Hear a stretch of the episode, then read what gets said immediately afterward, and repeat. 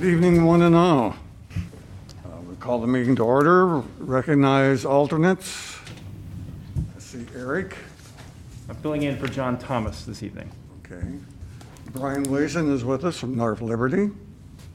For Chris Hoffman. Yep. Thank you both. Any other alternates? Anyone in an altered state? Don't ask. Okay, we got one taker down there. Later. Later. Next, we have consider approval of meeting minutes. Any additions or corrections to the minutes? If not, a motion to approve, please. So moved. Taylor, Iowa City. Thank you. All those in favor say aye. Aye. Aye. All opposed? Motion carries. Set next board meeting date. Time and location, January twenty-sixth is what you have down. Yeah, we always meet the last Wednesday of January just so we have time to work with East Central Iowa Council of Governments to get our, um, well, basically to get our data for the budgets together.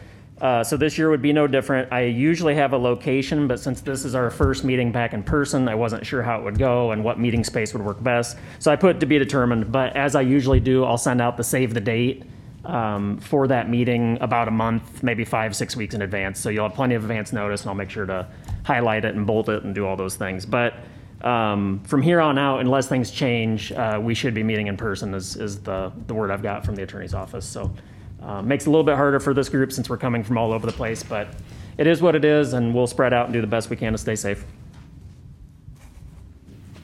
So meeting place to be determined yeah. yet? Yeah. Okay. Next item, public discussion of any item not on the agenda. Do we have persons present like to speak to the group?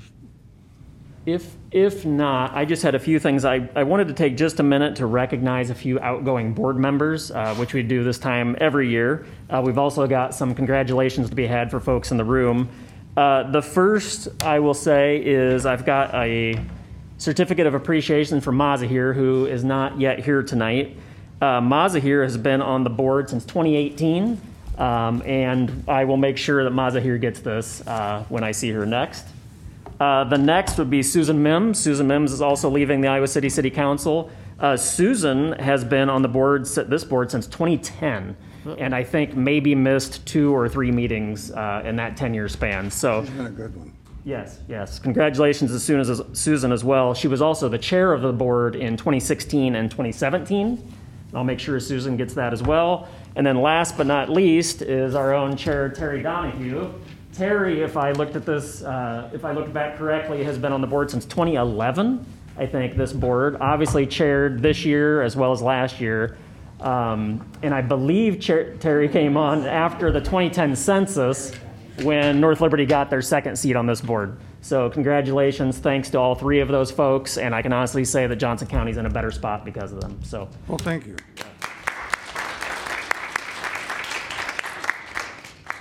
Okay, go to the administration category. Kent, you had the first one. Yes. East Central Iowa Council yeah. of Governments. Yes, thank you, uh, and thanks everyone for coming uh, to our first meeting back in person. Uh, Kent Ralston, Executive Director of the M P O. Uh, as you may recall, uh, the M P O J C bylaws stipulating how appointments to the East Central Iowa Board of Directors were uh, revised and approved last year after some lengthy discussions. Uh, per those revised bylaws, each January, the Johnson County Board of Supervisors will now appoint one elected official representative and then one citizen representative to the E C C O G board. And then this board will also appoint two elected official representatives to the E C C O G board uh, annually. So as noted in your packet, um, that first elected official seat and citizen representative are designated by the Board of Supervisors, uh, and that will happen indefinitely until we revise the, the bylaws again someday, uh, perhaps. Uh, this year, uh, Rod Sullivan is on the board, and I'll see if Rod is going to continue in that position or if it's Roy Sand or someone else. And Donna Brooks was the citizen representative, and I'll also contact them and see uh, who they'd like to re- uh, represent them on the E C C O G board.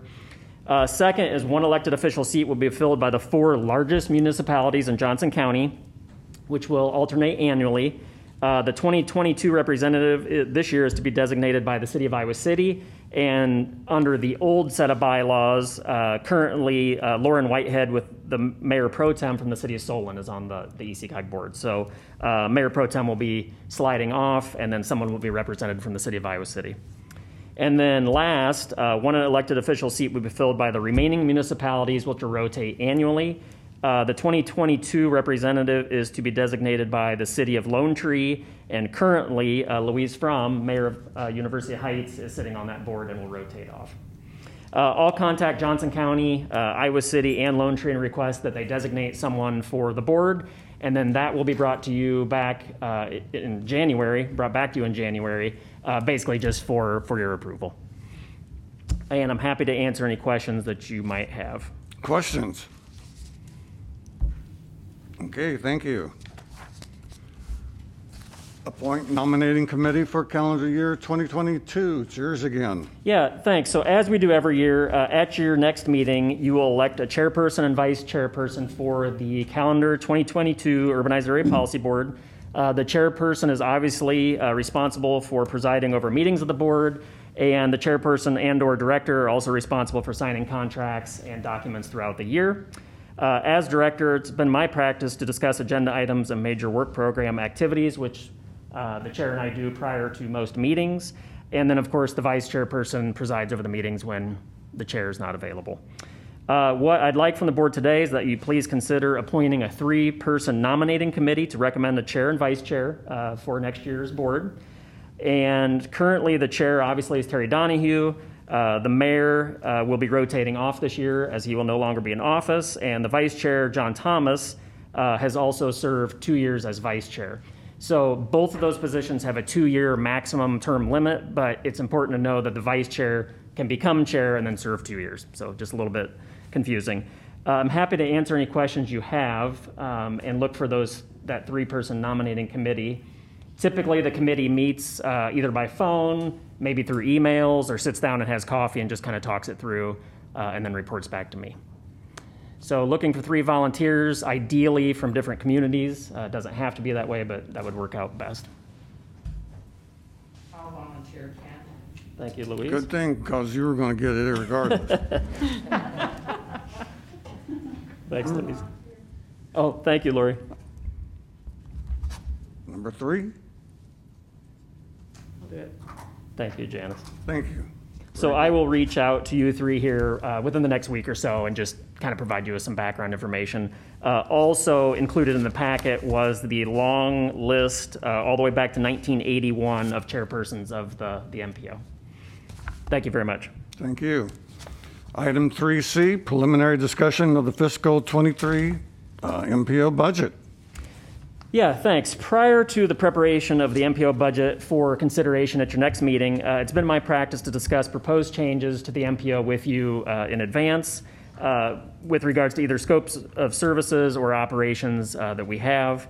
Uh, the focus and purpose of the M P O remains to fulfill requirements necessary for local communities to receive state and federal funding, uh, to produce uh, professional studies to support transportation-related decisions, Uh, which can also include capital improvement program items, to coordinate transit and transit reporting consistent with federal guidelines for Iowa City Transit, Coralville Transit, as well as the University of Iowa's CAMBUS system, uh, to assist local entities with review of development proposals, which we've been doing more and more of, and then to serve as a forum for other issues that may pop up uh, throughout the year that have a sort of a county-wide interest. Uh, capital expenses for F Y twenty-three are expected to be very similar to recent years, Uh, which has also been the case, um, at least for the last three or four years. Uh, I'm not proposing any new changes to the level of M P O staffing for F Y twenty-three, uh, nor any additional scope of services. Uh, it looks like about a three point nine percent increase in the total M P O budget, uh, primarily due to annual increases in salaries and health benefits.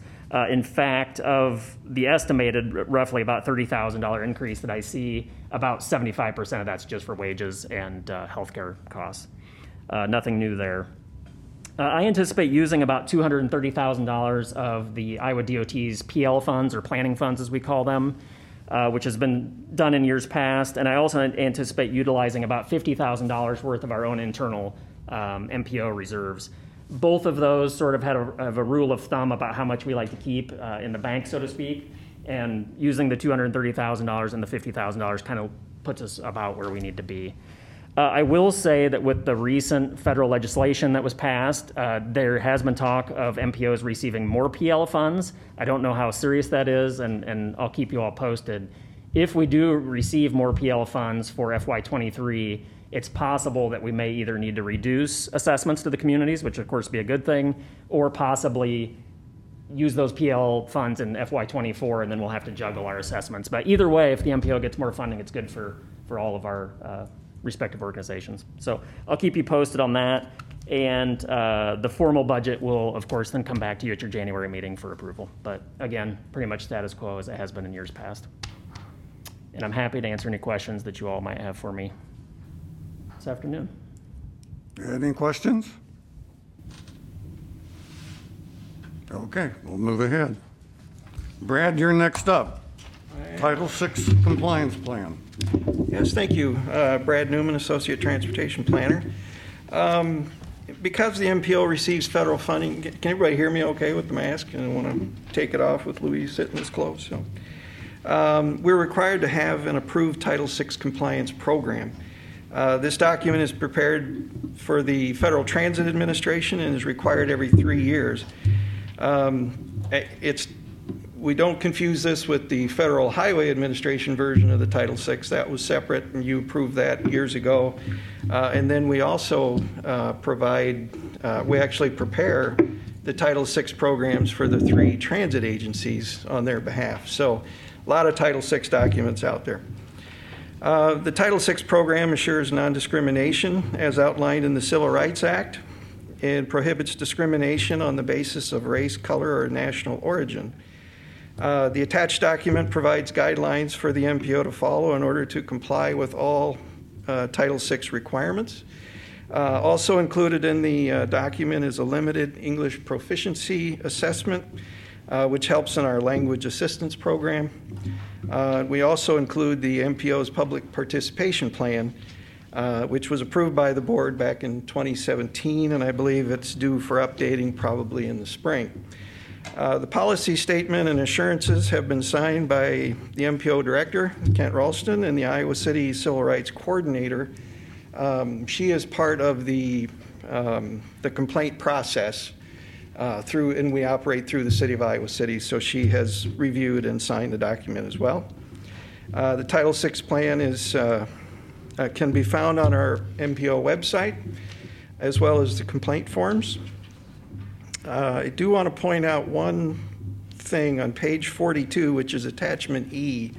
There are three maps um, that we have not updated yet, but we will get those updated uh, before we submit to the D O T. Uh, the Technical Advisory Committee recommended approval of the Title six at their meeting last week, uh, and staff is requesting approval of the uh, Title six compliance program and the resolution, which we'll have Terry sign. Are there any questions on the plan or the process? Otherwise, we're looking for approval. Any questions? If not, asking for someone to establish the resolution in regards to the Title six compliance program, please.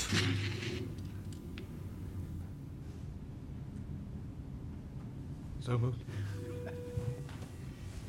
Is there a second? Second. Thank you. Final discussion or questions? Just a clarification for me. I noticed in the report there hasn't been any complaints in the past three years, which is good. And if there mm-hmm. were, is the, are you guys the governing authority for those matters, or does Coralville kick in, take care of it? Is it a dual path? Just kind of curious how those are resolved. Yeah, it, it is a good thing that we've not had any complaints. Um, my take on it would be that we would handle those in coordination with whoever system it may have occurred on, or if it's just a It or if it's just, just against the M P O, M P O itself. So okay. It'd be through Iowa City. Yeah.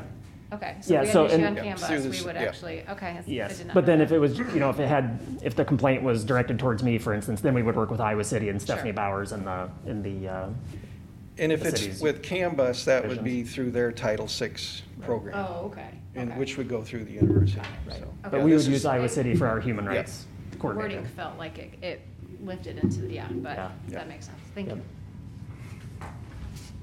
Any other questions? All those in favor, say aye. Aye. Aye. Any opposition, say no.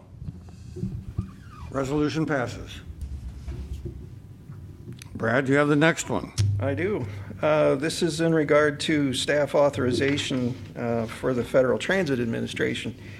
Uh, in May of twenty eighteen, the M P O board approved agreements with Iowa City Transit, Coralville Transit, and University of Iowa CAMBUS, identifying specific mutual responsibilities that are, be, are to be performed by the M P O and the transit agencies. This is something that is required since we receive federal money. Uh, the transit agencies are the recipient of those funds, so we have to have agreements outlining responsibilities. As part of that agreement process, we're required uh, to designate um, a specific M P O staff person to implement these agreed upon activities. Uh, I am currently listed as the person to carry those uh, items out and work with transit uh, to get theirs done as well. Uh, but now the M P O is, uh, we're like to name Frank Waseath, who's been on staff here for, what, three years? Um, as the new authorized designee, um, staff is requesting approval of the change and approval of the authorizing designation letter, which we'll have Terry sign. Uh, and there is no change to the transit agreements, uh, but I think we'll probably end up looking reviewing those here in the near future after we have some triennial reviews coming up in the spring. Uh, probably need to update that. Um, Technical Advisory Committee recommended approval. Is there any questions on that document? This document will be signed by the chair, and then we'll send that down to Federal Transit in Kansas City and start that process of uh, moving everything over to Frank's name. That's just great. Any questions for Brad on this?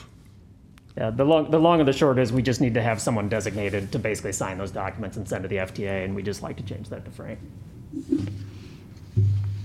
Therefore, we're asking for a mis- motion from the group to um, let the authorize the designation. Motion to approve. Second. Thank you. Is there a second? I'll second. Thank you, Janice. All those in favor say aye. Aye. Aye. All opposed? Motion carries. Thanks, Brad. Thank you. Kent, Transportation Planning, A. Yes, thank you. So as many of you may recall, the Federal Highway Administration now requires the M P O set targets for five safety performance measures as part of the Highway Safety Improvement Program and report them to the D O T uh, by February of each year. Uh, we've done this, I think, now for four years, but for each measure, we either need to choose one of two options. We either need to support the state's twenty-one targets, which are in your packet for review, Uh, by agreeing to plan and program projects so they contribute to those goals, or we need to set our own goals. Uh, in either event, we're required to state how our annual projects programmed in our T I P uh, help support those goals, and we would also have to do the same thing in our long-range plan, uh, which we have an agenda item later to discuss tonight, uh, and is also due in May. So we're working on both of those things. Uh, similar to past years, I would recommend that we again adopt the state's targets uh, if it, I don't see a clear benefit to adopting our own right now. And if at any given time we want to do that, we can start that process uh, prior to February of each year. Uh, so that is my recommendation. Uh, I have attached supporting information from the D O T for your reference. And then last week uh, at their November ninth meeting, the Transportation Technical Advisory Committee unanimously approved adopting the state's targets as well. And I'm happy to answer any questions that you might have. Okay, in relation to the state targets, you, the group, namely your people, keep track of against it what's going on, so you can do a comparison analysis. Correct. So when we, so when we, for instance, when we program uh, everyone's project, so if you receive funding through the M P O when you program those projects, we have to basically state how that project helps meet these goals of keeping uh, number of fatalities low or the number of serious injuries down. The issue, and this is part of the reason why I don't see a clear benefit to actually adopting our own targets, is that we even have scoring criteria when we allocate funds um, that give more points for projects that have safety improvements uh, within them or or that sort of thing. So I don't see a clear benefit to doing this right now, but like I say, if any given time we want to, we certainly can. Um, and if you think about some of these too, uh, like for instance, number of fatalities, if the state's target is three hundred thirty-seven point eight, uh, you know, here in Iowa City, Fort, well, in Coralville, our urban area, fortunately, we really, you know, we may have a fatality or two each year on average, most of which are out on the interstate. So you know, when you look at setting a goal, the goal would have to be zero. And then at some at some point, if there's any teeth put to this by the Federal Highway Administration, then it worries me a little bit that if we have a fatality, what's that do to our funding? You know, and they haven't, we haven't got to that point yet, but I think that's probably coming at some point, because I don't see the, the, the reason to have safety criteria if you're not actually going to put some teeth behind them. So, so anyway, that's been my my rationale in the past, but like I said, I just don't see a clear benefit to actually creating our own at this point. Any comments? That was a long-winded answer, but uh, it just doesn't make a whole lot of sense, I think, at this point. We would ask the group to uh, consider approval of the safety targets and performance measures, please. I'll move to adopt the state's targets. Thank you. Is there a second? Thanks, Lori, right? It's hard to tell with a mask. Okay, all those in favor say aye. Aye. Aye. All opposed? Motion carries. Emily. Thank you. Good afternoon, Emily Bothell. I'm the Senior Associate Transportation Planner. So we have been very busy recently updating our travel demand model um, that's updated every time we update our long-range transportation plan, and drafting plan chapters since your July meeting. Um, attached, you will find a couple draft chapters for your review. They are the Regional Context Chapter and the Road and Bridge Chapter.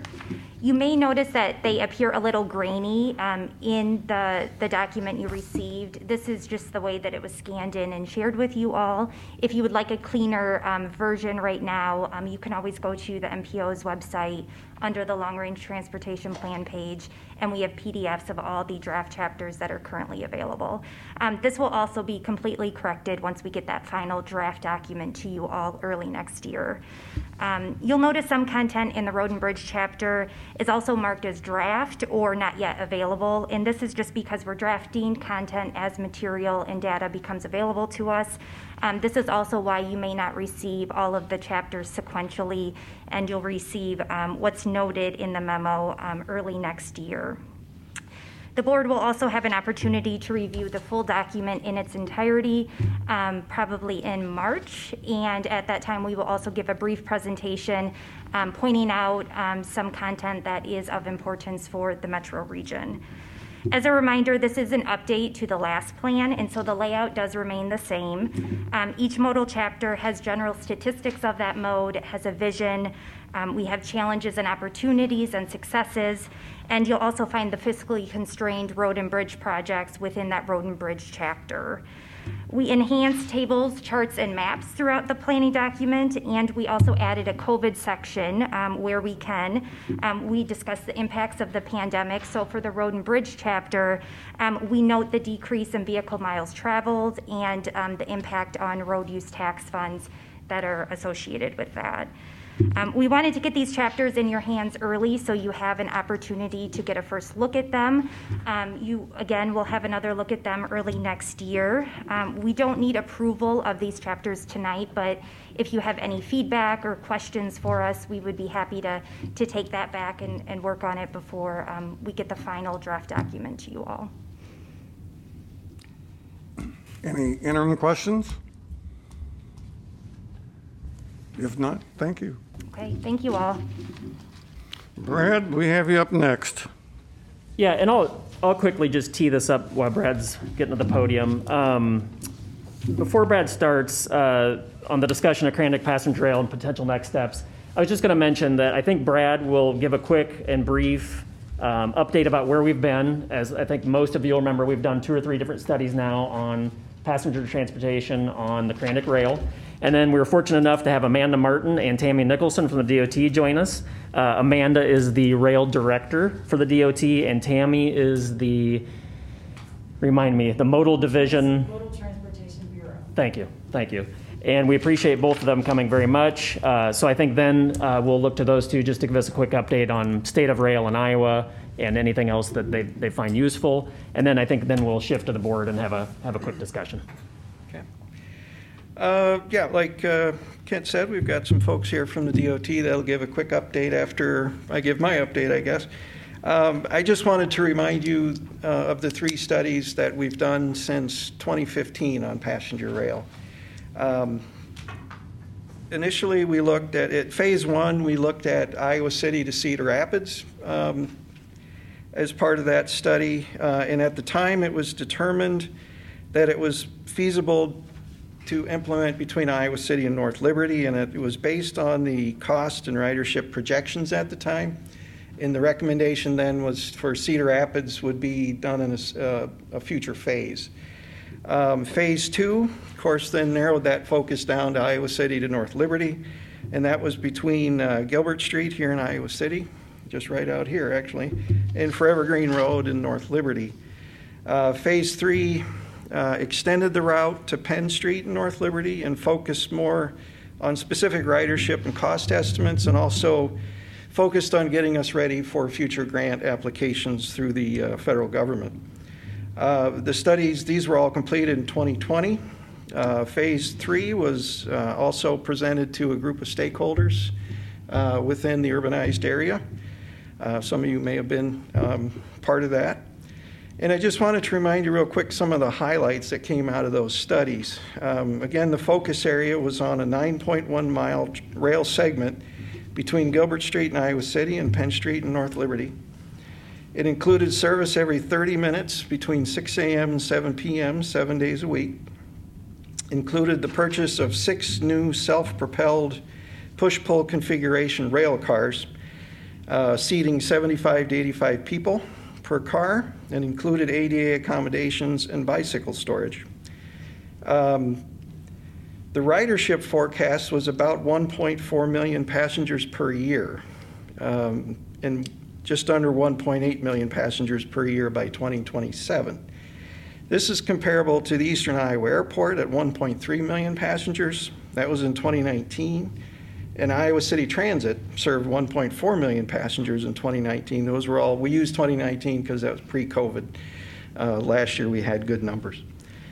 Um, it also included a fifty-five million dollars upfront capital expenditure, um, four point eight million dollars in annual operating and maintenance costs, uh, and about two point one million dollars in fare revenue, and this was about one dollar fifty per fare. It was based on that ridership number. And that left about two point seven million dollars in additional funding annually. Um, Crandic, since that time, Crandic's indicated that they are currently not interested in developing a trail on that segment, uh, and may be willing to assist in the financing of the passenger rail project. Of course, that statement, again, was pre-COVID, so we'll have to go back to them and see how things are um, now. So with that update, uh, again, the, all our studies are on our website if you want to read those specifically. Um, phase three is probably the best one to get familiar with. I think is the most um, valuable. Um, I think, Amanda, you wanted to have some, say some things, and then we'll get going into discussion. Yeah, I would mention just quickly, too, that when we did those studies, it was important to the the Crandic Railroad, as well as the M P O staff, as well as the board, to actually make those ridership numbers um, basically F T A friendly, meaning that if we wanted to ever apply for F T A funds, that survey was conducted in such a way that they would actually accept the survey. So that's just one thing that um, I've always found was important, I think was, showed some good foresight, at least for this board, to have the ability to get that far down the road, so that if and when we ever do want to apply for funding, we don't have to start the process all back over again. So just something I wanted to note quickly. Okay. Well, thank you for having me here. Um, so I just got, I just realized something as I was sitting over there. I was realizing that we have, we've looked at passenger rail from Chicago to Iowa City. We've looked at commuter rail from Iowa City to North Liberty. And we're doing a huge project out here at I three eighty. So you guys are really getting a lot of attention. And I think that must say a lot for you guys. So. Hopefully you guys are noticing that we're excited about the things we want to do in Iowa City to improve the area and the region. So anyway, um, we've participated in all three studies, as mentioned earlier. We've financially contributed to all three studies. And we felt that it was important. We're a multimodal agency. And so I work with specifically with rail. Tammy works with rail, aviation, and transit. We obviously we do highway um, and bike ped. But the thing that is so unique about this particular opportunity is that you don't have a short line or a class one railroad for that matter. This is a short line uh, railroad coming to the table and saying, we want to offer something to the community related to passenger rail. Um, that just doesn't happen. And so most of the time, passenger rail is something that the freight railroads try to stay away from. Um, obviously, this corridor has some unique um, aspects to it. It was originally developed for passenger rail or commuter rail, and so it's a very um, great opportunity in that way, because a lot of times when you're trying to introduce passenger rail, you're looking at a lot of investment um, because there's a lot of at-grade crossings, there is infrastructure that needs to be built, um, there's just not opportunities for stations to be designed and developed along the corridor and so on and so forth. And so the, the unique opportunity you have here is an opportunity that folks between Des Moines and Ames want, because we get calls all the time, literally, and most frequently, since these studies were done, we get a lot of calls from those folks saying, we would like to know, can you guys do a study and, and plan between Des Moines and Ames, which, you know, it's a similar sort of type of thing. You know, you got university, a bigger community, you know, region area, regional area, and so folks want to commute. There's lots of commute between those two areas, and there's a major transportation corridor right next to it, a highway corridor. And so um, we get those calls, we get those questions through our NEPA process with the public involvement. So those questions and comments come through all sorts of avenues. And so the unfortunate part is we have to say a lot of that corridor is abandoned uh, um, over in, in the western part of, or the central part of the state. And so we don't have that opportunity there to introduce this sort of thing that you guys are able to introduce. So I just wanted to mention that as a preface, because that's something that's very unique to this opportunity. As I mentioned, we're a multimodal agency, so we work with Crandic um, a lot, and obviously we work with the M P Os and R P As, as mentioned, all the funding that streams through the D O T. And so we hope, hopefully we're a good partner with you guys, and that in the future, if there is an opportunity for this service to be up and running, we can continue to be a partner. Um, we do recognize that there would have to be a locally led effort, because we do not have funding within our agency to lead this type of effort, but there is, as mentioned with the um, Small Starts program, the F T A Small Starts, there is um, quite a bit of, of legwork that has to occur to get that application up and going, and so Iowa D O T has committed to helping with that sort of effort and administration of those types of things. Um, obviously, you guys would have to, to work out all the details with the funding, and but there might be some things that, you know, some programs we have that potentially could help as well. We just would have to consider all that as we move forward. We've never done commuter rail, but we're willing to help see what we can make happen. And so I just wanted to mention that. And was there any questions? Um, there was one other thing. Um, you guys had asked about the Small Starts. So um, Small Starts is for projects that are less than three hundred. So this is the F T A federal funding program. Small Starts are projects that are less than three hundred million um, in total, and um, let's see, in total Small Starts funding sought is less than one hundred million. So this that's probably where this this project would fall under. And so with the um, infrastructure money, it's going from three hundred million to four hundred million, and eligibility going from one hundred fifty million up from the previous one hundred million for what I mentioned just before. So that's good for the program, because when we originally started looking at this effort, we weren't sure if it was if Small Starts was going to go away. Um, but obviously it's still around, it's still available, and so that's that's exciting to know, to know as well. Um, I mentioned a little bit about Chicago to Iowa City. We did, we finished, that's the passenger rail or the inner city passenger rail study that we started working on um, actually since the Mi- Midwest Regional Rail Initiative started in nineteen ninety-six, um, but we actually applied for funding with Illinois D O T in two thousand nine and ten and received a grant. We finished a, a corridor study, a high-level planning study at the end of last year. And right now we're just waiting to see what happens with Illinois, because really, you know, we need the service needs to get to Moline, and then we can see what else we can do. So that's kind of where that sits.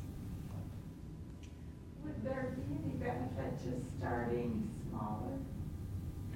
I understand that the rail is there, but is there, can we start with fewer cars or, you know, less population? For the commuter rail, for the from North Liberty to Iowa City, um, I guess I'm not absolutely sure. Like a less robust program, I suppose there's that possibility. I think the the consultants, and correct me if I'm wrong, they kind of found like the sweet spot of what we would want to start out with to make it most effective. Because um, sometimes if you go too small, um, you don't, you know, get that ridership and revenue that you need to kind of really balance things out. So I think that what they put together, they really evaluated that closely to make sure that it was the right start. Yeah, I think that's I think that's accurate, Lori. And at, at one point in time, maybe this has been three or four, maybe even five years ago, there was a private group that was rehabbing old like London subway cars that had contacted us. And you know, I don't know how serious they were about it, but at one point they actually wanted to bring some some cars here and basically run up and down the Crandic line, really with like just a few stops and really basic infrastructure. And I think after talking to them more about it, they even realized that without, you kind of have to almost go a little bit bigger just to make it, just to make a good run at it, basically, because otherwise, I mean, yeah, people can get a flavor for riding a train up and down the tracks, but the times would have been so much slower because the safety equipment wouldn't have been there that it's sort of like, um, it's a little disingenuous because you put them on a train that goes, I forget what the speed was at the time, but it could only go maybe twenty or thirty mile an hour, where with the safety improvements that could be made, it goes forty or fifty mile an hour. And don't quote me on those numbers, but it was something to that effect where they just thought, you know, it's really not worth doing this unless you sort of just jump in with both feet. I think that was what we got. Now, that was a private group that came to that conclusion. Uh, but then I think, as Amanda mentioned, I think our our consultants came to the same conclusion that it's sort of like, you know, the ridership's going to be there. You may as well just invest in it and do it the right way from the get-go. And just there's some cost savings there, too, you know, from starting off too small and then having to sort of reinvent the wheel and add to it. I think that the frequency of service was key to the study. In order to achieve that every thirty minutes, you needed so much equipment to do that. And I think it's designed, there's six cars that were proposed. So two operating in one direction, two the other, and then you have two spares, because if they go down, it really hurts your system. So you have to keep rotating those in and out. But that's what the study entailed. But it was the frequency they were looking at. And otherwise, you wouldn't get the ridership. Yeah. And you know, I, I'm. It's it's no secret that I'm a proponent of the rail. I think, you know, it's whether it happens now or in ten years or twenty years or thirty years, I think it will happen eventually. Um, the one thing I do mention to people, and I may have mentioned this group before, is that uh, the eighty-three interchange, which we're very thankful for the D O T's um, help with that and funding that, but you know, that's a three hundred fifty, four hundred million dollars project, whereas this rail, we're in the more like five hundred, or excuse me, fifty million dollars price range. So, you know, if one interchange is three hundred fifty or four hundred million, it seems to me that adding a completely new mode to our area for maybe fifty million, you know, that is shared between, you know, five, six, seven, eight entities, however many would participate potentially, seems actually sort of like a bargain to me. You know, in transportation dollars, it's really a fairly small amount of dollars for something that major. So uh, still a lot of money to be sure, but um, you know, for transportation, it's really not a huge number uh, when road reconstruction projects in all of our communities, you know, are six, eight, ten million dollars uh, pretty regularly. Tammy, go ahead. Yeah. I don't have a microphone. It's fine. You're you're fine. Yeah. Um, so I'll just add a couple. Little bit, one anecdotal, one more, but the um, the I three eighty bus express, you know, that's been going. Um, that and we were just recently looking at the numbers for that, and even with the pan, you know, started just before the pandemic, and then ridership was going up to not quite, but getting it was it was on a nice trajectory to what the estimates were. And then of course it fell back, but it's back on that trajectory, and so I think, and that goes all the way from Cedar Rapids here, but. I think that demonstrates the the the recon, couple things, the recognition of the uh, from the department of the importance of the the the, trans, the transportation between in this area, and then also just the um, the need for that for those additional modes and, and services for the people in the area, and the and the willingness for people to to ride it in the bus even in these difficult s- circumstances. So, to me, that is a that is a sign of, oh, this is.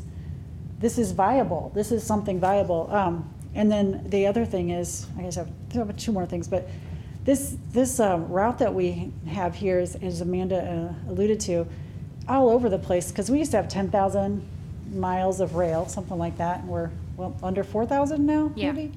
Um, right around four thousand. That have been abandoned, and so there's all kinds of places that, you know, there was rail, either freight rail, mostly freight rail, um, but had passenger that aren't there anymore. And this is such a unique, unique corridor. is that it was built for passenger rail. It wasn't built for freight. So you're not having to convert it to a freight rail and deal with with a lot of issues that converting something to freight to passenger has. It was built for passenger, which makes it just, yeah, we, you know, really, I'm really passionate about trying to, to get this to move forward. And then my, my anecdotal story is my um, my uncle, who's a World War Two vet, went to University of Iowa, so he always still goes, he's like ninety-three, he still goes to University of Iowa, watch football, watch games and stuff like that. I don't think the service was in service when he was in college. It had just stopped. I can't remember the years exactly, but it, when I think about this corridor, I think of my Uncle Wallace, and I'm like, oh my gosh, you know, when he was young, this was this was maybe still running way back when he used to ship his dirty laundry home on train to his mother and counts of lefts to wash. Isn't that a weird world that we lived in? but uh, but I think just just I would just wanted to emphasize like the uniqueness of this corridor in Iowa. Um, like if if commuter rail, passenger rail is going to start, like this is this is the opportunity. So just wanted to to kind of say that from uh, both a Pers- D O T perspective, but also my personal perspective there too. So. And with commuter rail versus intercity passenger rail, because of you know the dynamics of it, there's a lot of economic development that grows along that corridor. And so we have talked to several other states, we've talked to other cities that have passenger rail, commuter rail, um, or commuter rail, light rail, and they said that it's there's just stuff that comes up. And of course, there's no way to know for sure. There's no way to really Uh, capture that because it's it's a potential, but everybody we ever talk to says, yep, there's economic development that occurs, and it's way, usually way more than anybody anticipates. And so because there'll be several stations and there'll be several stops, the folks coming into town will be able to utilize it, the people in the coming from this area for tourism will be able to utilize it, the locals will be able to utilize it. It could it end up being a, a really great opportunity um, for folks along that corridor and developers and others, communities along that corridor, so. Yeah, I agree, and you know, I don't, it's not my place to push this uh, project, you know, we work for you all, but I would add too that um, you're all aware of your road projects that occur in your communities. As I mentioned to you earlier, it's not unusual to have a six to ten million dollars road reconstruction project in any of our communities. Um, The thing about those are is, you know, we, we work through those projects, but we don't necessarily always worry about the ridership. You know, in this case, it would be volume, you know, traffic volume. This, as I mentioned earlier, you know, when we did the studies, it was set up to be able to to apply for F T A funding. But I also don't want everybody to get too caught up in the ridership number either, because the actual ridership number only provides so much towards the service itself, just like our transit systems do. They don't, you know, they don't prop themselves up. The ridership and the fares definitely help. Uh, but they're heavily subsidized, and it's the same with road projects. It would be the same with this. So I think, you know, when we look at those road projects, we don't worry always about how much traffic will be on those roadways.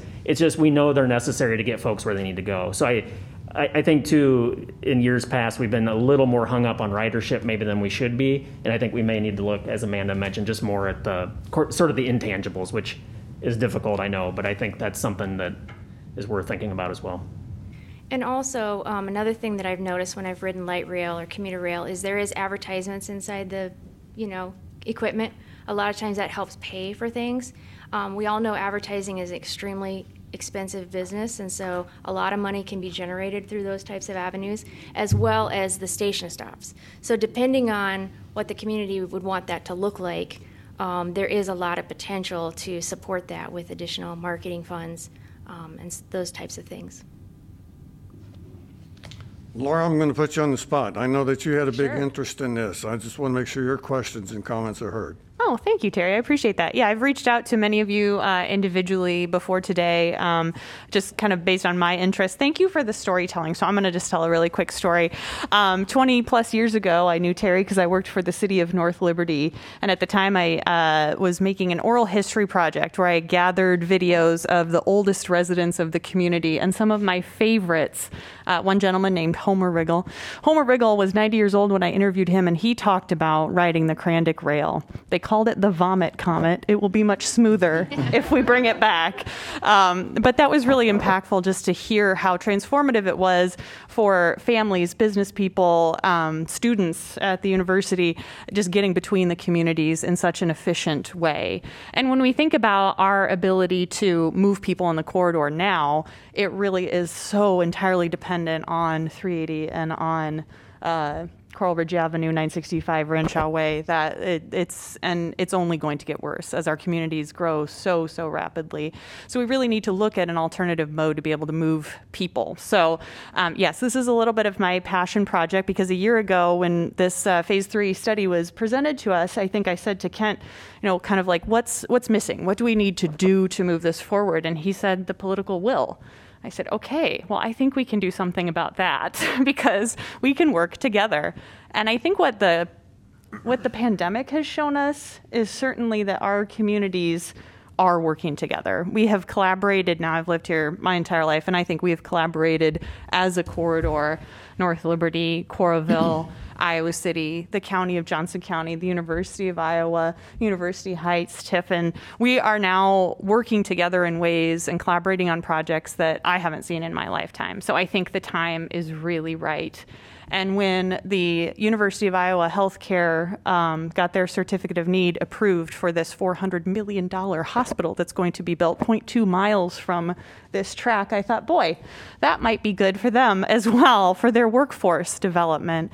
And as you mentioned, Amanda, the economic development potential, when I think of our communities and the real estate that is available, the affordable housing that's already situated along the tracks, the ability to give people the opportunity to move who may not have a car, can't rely on a car, choose not to rely on a car, and the climate impact right. of being able to shift, hopefully, a significant portion of our transportation north-south um, to rail instead of the roads. So that's kind of my pitch, and I'm hoping that we can together maybe give staff a little bit of direction on what next steps could be, or even consider forming a committee of this group to keep this moving forward, to keep meeting, to keep pushing so that we don't lose track of it. Did you have anything else? I have nothing else. I just was here to do the rah-rah, let's do this. Thank you. I know that I had brought to your attention, we kind of discussed it before, about there was specific federal funding, and they we thought at that time it may go dedicated to like Amtrak mm-hmm. style. Right. Is that still true? Um, yeah, and maybe the D O T can speak to this more than I can, but so yeah, I don't think m- my perception is is that the Amtrak money won't be available for this, um, but there. I think with the federal transportation bill that was passed, or the federal infrastructure bill that was passed, I mean, I think the sky's sort of the limit on the things we could apply for. Now, I may be speaking out of turn, but there are huge grants out there. There's BUILD grants. There's obviously the small starts money that's always there. Um, and, and there's a whole slew of other programs. So I think there's there's a lot of different approaches we could take. I'll be honest with you, I don't know what those all are right now, uh, but there is a ton of money out there. And I think, you know, it, that's certainly something we can look into is what's available. Um, and like I say, with that new infrastructure bill, um, I had something come across my desk the other day, and there's there's something like sixty or eighty different categories that are provided in there. So I think it, not unlike any other big infrastructure project, if this were to ever move forward, I would probably see a number of different funding sources helping. Um, I know that gets a little sticky with federal funding, but um, you know, it, to me, seems like one of those things that you can piecemeal together as well. The, Sorry, I was going to say the one other thing that I didn't mention too, um, you know, when Alliant, so Crandic, so Crandic Railroad is basically um, Alliant Energy. Alliant Energy, it's a subsidiary of Alliant Energy. When we talked about this years ago, Alliant was a little bit more forthcoming in their ability to potentially help fund something too. And I won't say, they never said what they could help fund or what that structure would look like, but they, they were open to potentially, you know, helping in some way. Um, I did talk to Jeff Woods, who is the Crandic representative that's been our contact. And he said, yeah, you know, with COVID, things are a little different now. And he said, I, I, you know, I really can't speak to it. But I also think there's the potential for a public-private partnership as well. Um, you know, the devil's in the details, but I think certainly Alliant Energy and Crandic, uh, like I think Amanda mentioned, I mean, they actually brought this to us years ago. We weren't seeking this. They said, hey, we've got this resource.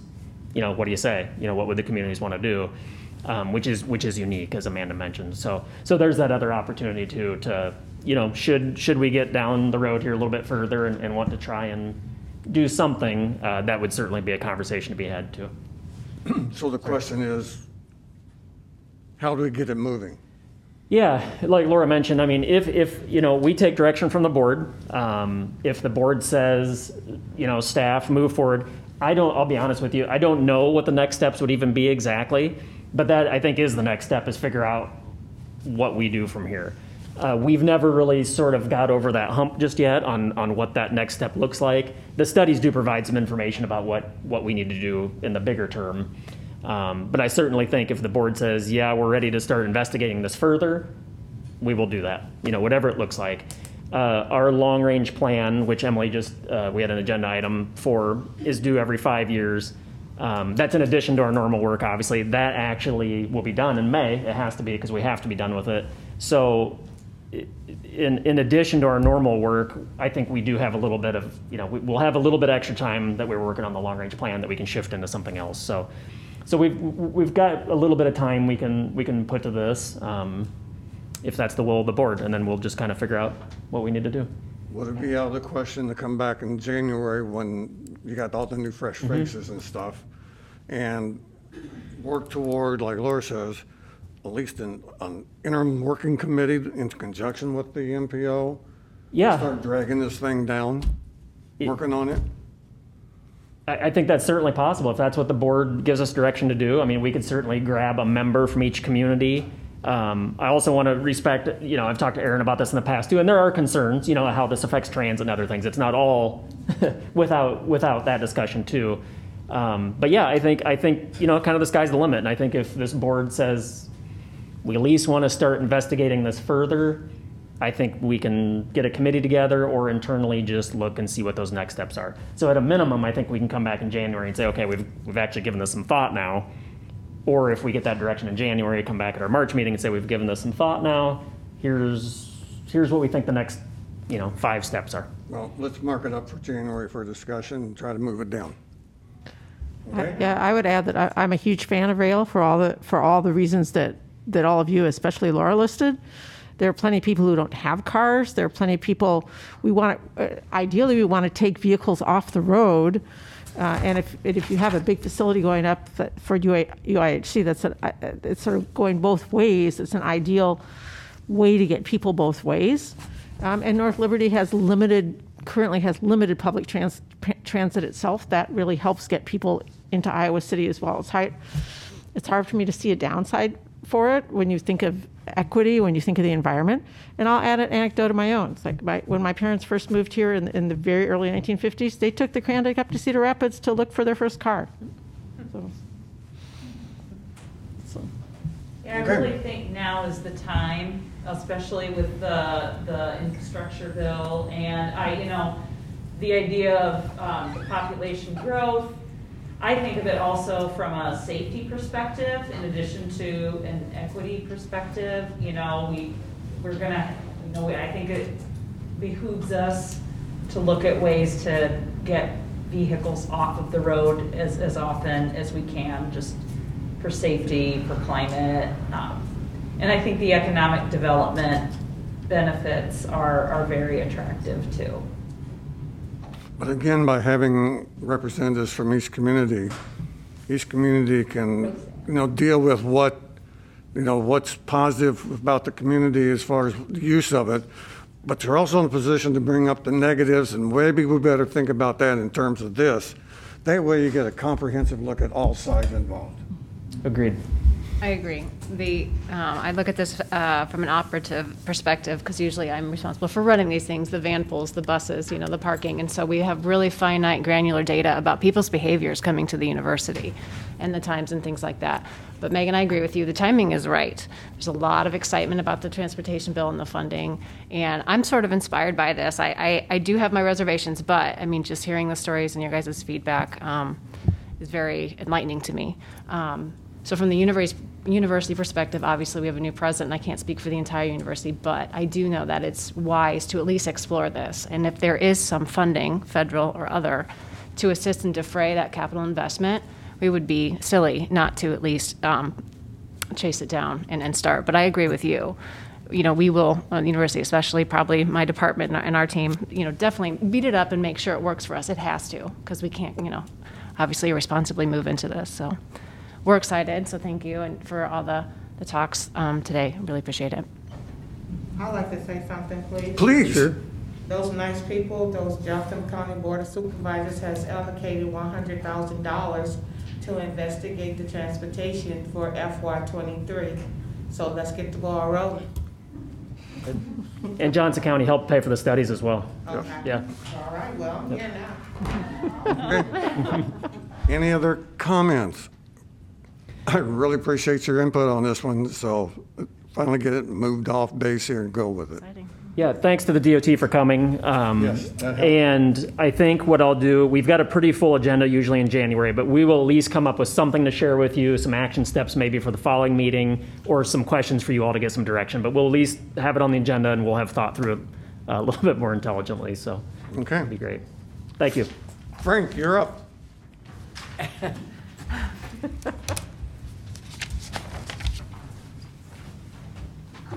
Terry. Uh, Frank Waseath, Associate and Transportation Planner. Uh, tonight I just have a brief update on the uh, local traffic volumes. Since the onset of the COVID nineteen pand- pandemic, uh, staff has been monitoring traffic in the metro area, relying on data from the D O T's automatic traffic recorders, which they have located um, throughout the state and in the, uh, including a couple in the Iowa City area. So we analyzed peak hour traffic and seventy-two hour traffic, um, the traffic counts that we normally collect for our studies for all the member agencies. Um, and based on that data and historical data from these sites, we're able to see a massive dip, you know, at the beginning of the pandemic and a slow recovery, um, kind of outlined in that graph that's included in the memo. Um, and for the months of September uh, twenty twenty through May twenty twenty-one, we, um, as traffic was rebounding slightly um, to, um, towards the um, baseline average, we adjusted our own traffic counts for that time to be able to give a realistic view of what a full volume of traffic would be for those traffic studies. Since May of this year, uh, traffic volumes Um, recorded at these locations have returned to their pre-pandemic levels, um, and we've stopped uh, our, any adjustments for our local counts. We've continued to monitor um, these locations as well as just the, the monthly average daily traffic, which is shown in the graph there. Um, so we'll continue to keep an eye on that. It looks like everything has kind of rebounded in this about two-year time frame. Um, so we don't expect any more massive dips, but if you guys have any questions um, regarding this data and, and in any particular location for any community, we'd be uh, happy to share that. Questions for Frank? Thank you. Yeah, I think probably we all feel what Frank just mentioned. I mean, it seems like traffic's pretty much back to pre-pandemic levels, and, and in fact, it really is. So. Uh, and after I just got done telling you all not to worry about ridership for the rail, uh, it is important for your communities because of our road use tax funds. So road use tax funds were way down uh, during the pandemic, and they've pretty much rebounded for the most part, which is good news for for the financial coffers. Okay. And approaching the podium is Sarah. Go for it, kid. Here I am annually to talk about the Severson Charity Challenge uh, for this holiday season. Um, We've been doing the charity, well, we had been doing the charity challenge for um, nine years in honor of Linda Severson, that someone that many of you probably recall um, uh, in her honor. And each community um, does its own uh, fundraising to help um, the local, mostly the local food banks, um, in addition to um, the Valley View Lodge and Iowa City working with the Joan Buxton Children's Aid Fund. Last year we did something different during the pandemic. Um, you know that a lot of um, our communities, the staff who who who do the fundraising, um, a lot of us were not working from the office during the pandemic, and so the M P O took up a different effort last year and did the Trails to Table Challenge. Didn't raise as much money as we normally um, raise when all of the communities are involved, but um, so I'm just here to see uh, what you want to do this year. Um, we can go back to what we were doing before, um, but it's entirely up to the board. Yeah, so historically everybody has kind of done their own thing, and as Sarah mentioned, last year we just switched it over to what we called the Severson Charity Challenge, where staff essentially rode walked, biked, ran, uh, all the the trail mileage basically in town. And, yeah. and it, it was it was successful. Uh, we could even do that again, but yep. um, we assumed maybe that the communities would want to maybe flip back to what we had done pre-pandemic. We've also given the option in the past. We know everybody's busy this time of year, and we know everybody gives to other charities and that sort of thing too. So we've also given the option to to not continue doing the Levers, the Linda Severson challenge, but uh, we can do whatever whatever the board would like to do. The particular issue that I'm seeing is it seems like we have a steady report of our food banks getting hit on pretty hard. Yeah, yeah. The need is yeah. still there for sure. And I would yeah. I would rather go back to that right now, because there is a substantial need out there in any community that's sitting here. Yep. Yep. Way too much food insecurity. Yes. So. so you want to carry on with what we traditionally did with the involvement from the different staffs from the different communities, traditional. Okay. Okay.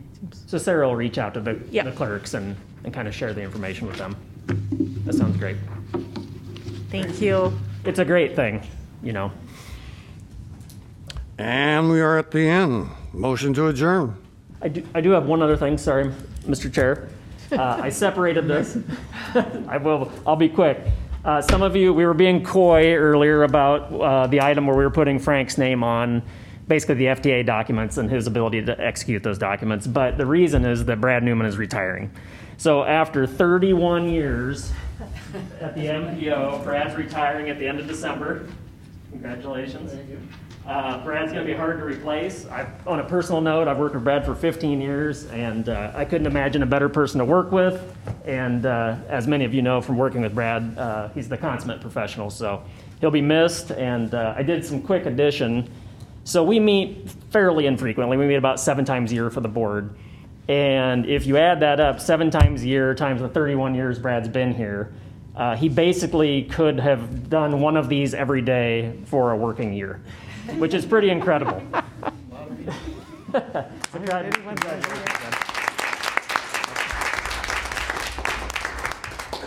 final shot at everybody.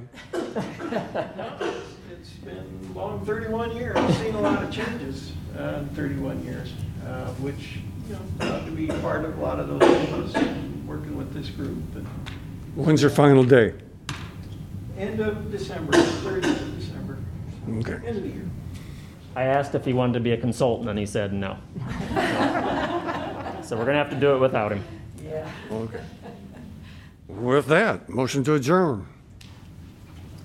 So moved. Is there a second? I'll second. Second. We have a second. All those in favor say aye. Aye. Aye. All not wanting to go home, say no. Thank you, everyone. Thanks, everyone. Good to see you.